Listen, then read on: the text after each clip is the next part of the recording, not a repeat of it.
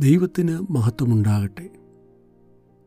കർത്താവിന്റെ സ്വന്തം പട്ടണമായ കഫർണഹൂമിലെ ഒരു വീട്ടിൽ യേശു ഉണ്ടെന്ന് അറിവ് കിട്ടിയ ചിലർ ഒരു പക്ഷപാതക്കാരനെ അവന്റെ അടുക്കൽ കൊണ്ടുവന്നു. ഈ ഭാഗം നമുക്ക് മത്തായി സുവിശേഷം ഒമ്പതിന്റെ ഒന്ന് മുതൽ എട്ടും മർക്കോസ് എഴുതിയ സുവിശേഷം രണ്ടിന്റെ ഒന്ന് മുതൽ പന്ത്രണ്ടും ലൂക്കോസ് എഴുതിയ സുവിശേഷം അഞ്ചിന്റെ പതിനേഴ് മുതൽ ഇരുപത്തിയാറിലുമായി വായിക്കുവാൻ സാധിക്കുന്നു. വളരെ ജനം അവിടെ കൂടി വന്നതിനാൽ വീടിന്റെ മേൽക്കൂര പൊളിച്ച് അവർ പക്ഷപാതക്കാരനെ യേശുവിന്റെ മുമ്പിൽ ഇറക്കി വച്ചു. യേശു അവരുടെ വിശ്വാസം കണ്ടിട്ട് നിന്റെ പാപങ്ങൾ മോചിച്ചു തന്നിരിക്കുന്നു എന്ന് പറഞ്ഞു.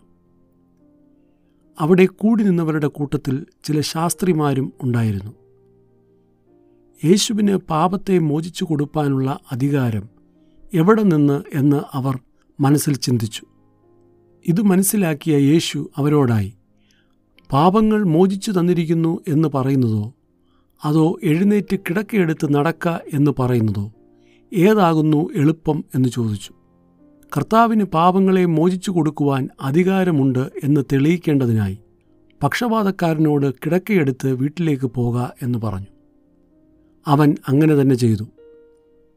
യേശു സൗഖ്യദായകൻ മാത്രമല്ല പാപങ്ങളെ മോചിച്ചു കൊടുക്കാൻ അധികാരമുള്ള മനുഷ്യപുത്രൻ എന്ന് അവരുടെ മുമ്പിൽ വെളിപ്പെടുത്തുകയായിരുന്നു. നമുക്ക് നഷ്ടപ്പെട്ട ദൈവിക ബന്ധത്തെ യഥാസ്ഥാനപ്പെടുത്തിയത് യേശുവിലൂടെ ലഭിച്ച പാപമോചനമാണ്. നമ്മുടെ തെറ്റുകൾ എത്ര വലിയതോ ചെറുതോ ആയിക്കൊള്ളട്ടെ അത് ക്ഷമിച്ചു തരുവാൻ കർത്താവിന് കഴിയും.